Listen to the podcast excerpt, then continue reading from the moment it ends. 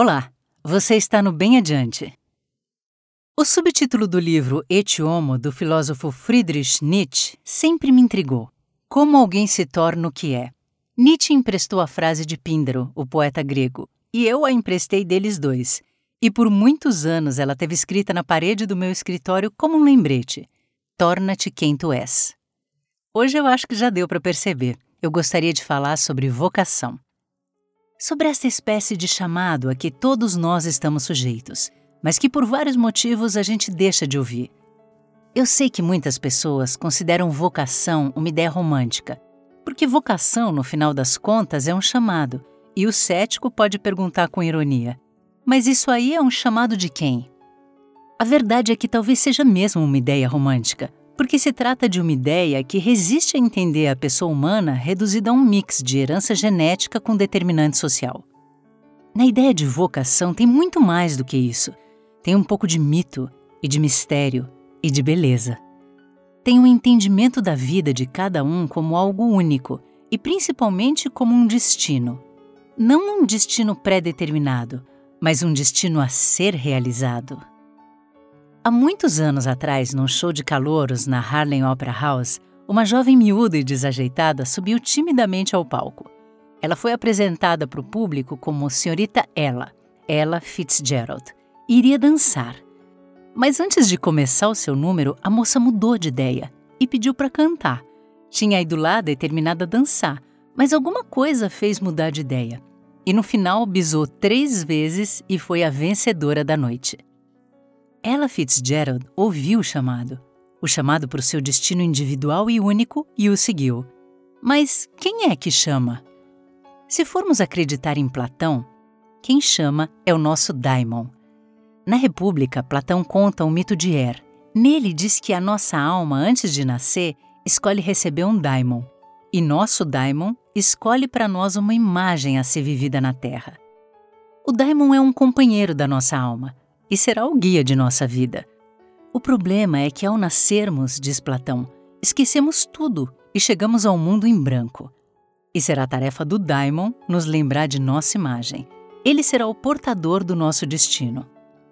Para o psicólogo junguiano e criador da psicologia arquetípica James Hillman, muitos de nós, se forçarmos um pouco a memória, poderemos lembrar na infância dos primeiros sinais do Daimon, que aparece como um fascínio ou uma urgência, uma espécie de revelação.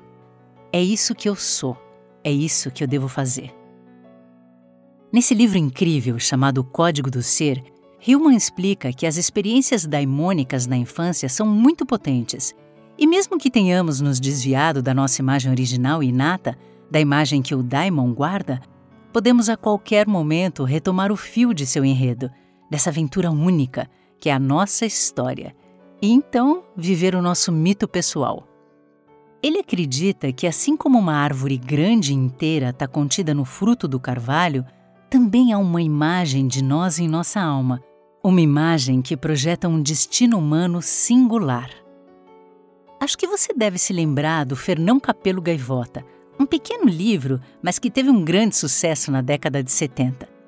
Fernão Capelo Gaivota conta a história de uma gaivota que se destaca das outras pelo seu amor ao voo, pela paixão de voar. Para ele, não bastava apenas suprir suas necessidades voando baixo com o único intuito de pescar. Fernão queria voar cada vez mais alto e rápido.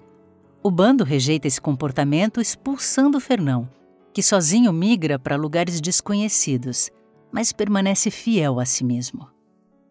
Há sempre um preço a se pagar seja por não darmos importância aos nossos sonhos, seja por querermos conquistar nossos sonhos. Mas a decisão é nossa. Fernão escolhe viver a vida de sua alma, porque desconfia que existe algo além da rotina do dia a dia e se conecta com esse mistério dentro de si mesmo. A vida pode ser mágica. Essa qualidade mágica da vida me lembra uma entrevista que vi recentemente com o pianista polonês-canadense Jan Liszewski que tem uma visão muito própria da música. Quando você está no palco, não importa o quão rápido você toque ou quão perfeccionista você seja. O que importa é uma qualidade mágica que aparece às vezes, uma coisa que não se aprende.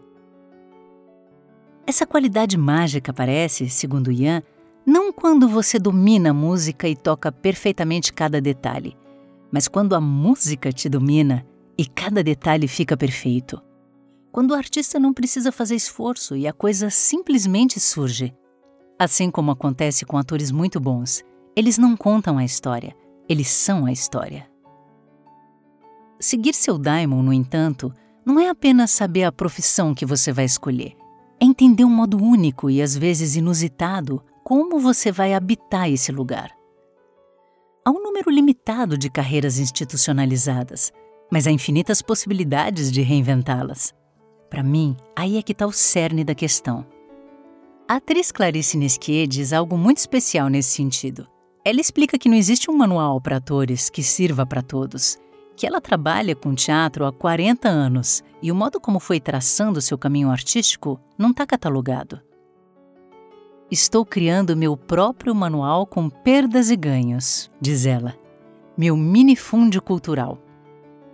Clarice tem uma maneira super independente e particular de viver, de trabalhar e produzir seus espetáculos, mas que atende aos seus anseios, seus próprios anseios enquanto artista. Eu mesma, como atriz, quantas vezes não ouvi algum parente perguntar: Você não vai fazer novela? Você não é atriz? atriz faz novela. Por que, que você não faz novela? Há muitos caminhos possíveis para uma artista, para um médico, para uma professora. Na verdade, há tantos caminhos quanto pessoas. Basta não esquecer que temos um propósito único e inconfundível. Pensar na vida no quadro estreito das rotinas, das determinações externas, tira de nós a qualidade mágica e de aventura que cada destino pode ter. Como perguntou uma vez a grande dançarina Josephine Baker: É isso que chamam de vocação?